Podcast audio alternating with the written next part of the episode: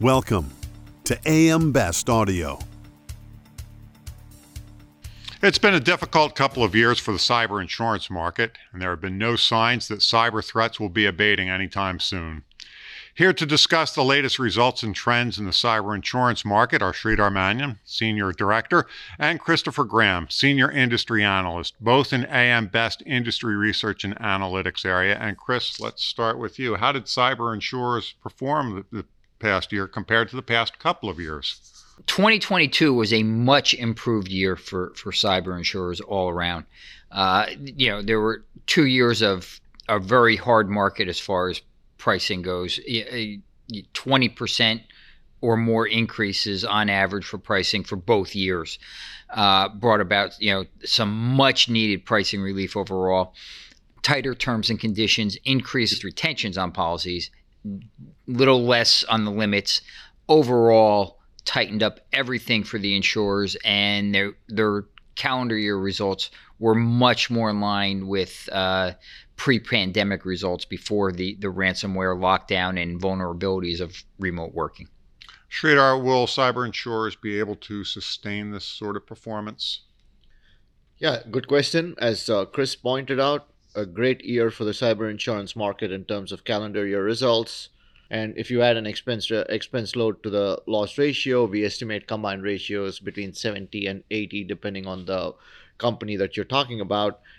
So overall, great results. And uh, as you know, that you know, in in the property casualty industry, other companies are not going to sit in the sidelines watching uh, these great profits going to cyber insurance lines. So we could expect to see a lot more entrants and a lot more capital, softening in prices, lax underwriting standards. So it depends on the time, you know. So I mean, hopefully, if the insurers maintain the underwriting discipline that we see right now, we think this um, we think the performance could be sustained. But if they fall into the typical underwriting cycle of hey, great profitability, let's get in.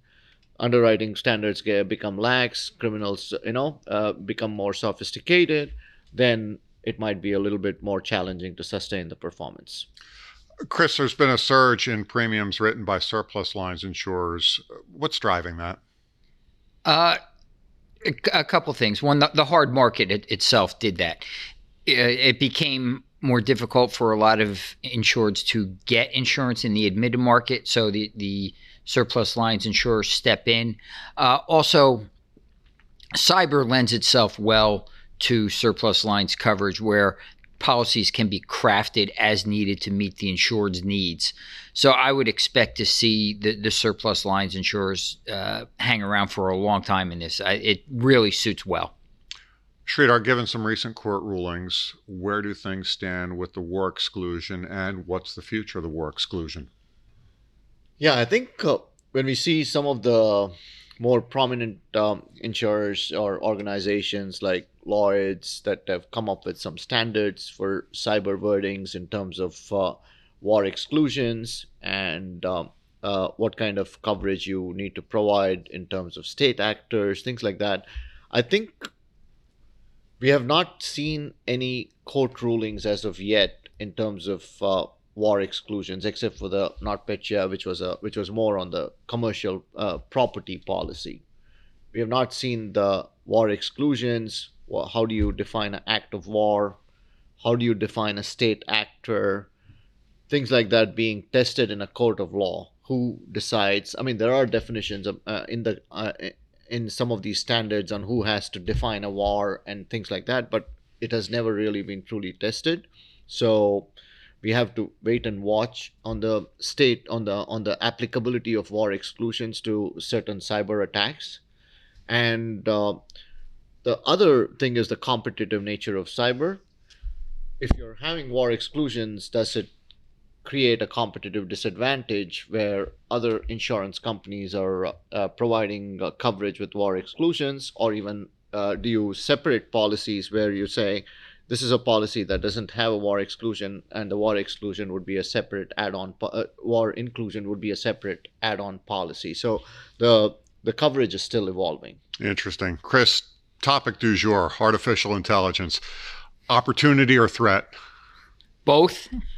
Yeah uh, Um, artificial intelligence certainly can you know can play a role for insurers in, in resolving claims. Uh, it can play a role for any company, any or any individual doing business that can, you know can help them move things along faster. Uh, it also brings with it great exposure that anything you know it's just another item that can be hacked. So where does that take you? Well, obviously, then if it's more exposure, there's another insurance opportunity for the insurers to you know capitalize on it. If they can find the, you know find the coverage for the risk and price it right, they will be successful. Yeah, I think large language models also create another risk, which is they can be taken advantage by bad actors in order to create deep fakes and I don't even need to know programming. I can just go ask Chat GPT to write me a malware code, and I can easily use that in order to create some kind of a ransomware attack. So large language models do provide um, do make it easy for cyber criminals to create these kind of deep fakes or malware code, etc. And uh, so I think overall it could be a threat or an opportunity, and insurers, of course, can take advantage of this to underwrite better. Amazing. Sridhar, Chris, thank you so much for taking the time to speak with us today. Thanks for having me, John. Thanks, John. You can find the full report online at ambest.com. For AM Best TV, I'm John Weber.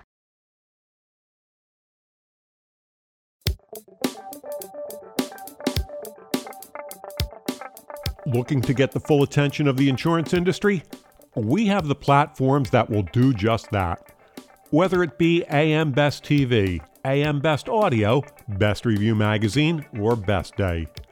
Find out more by calling AM Best Advertising Sales at 908 439 2200, extension 5399, and have a great day.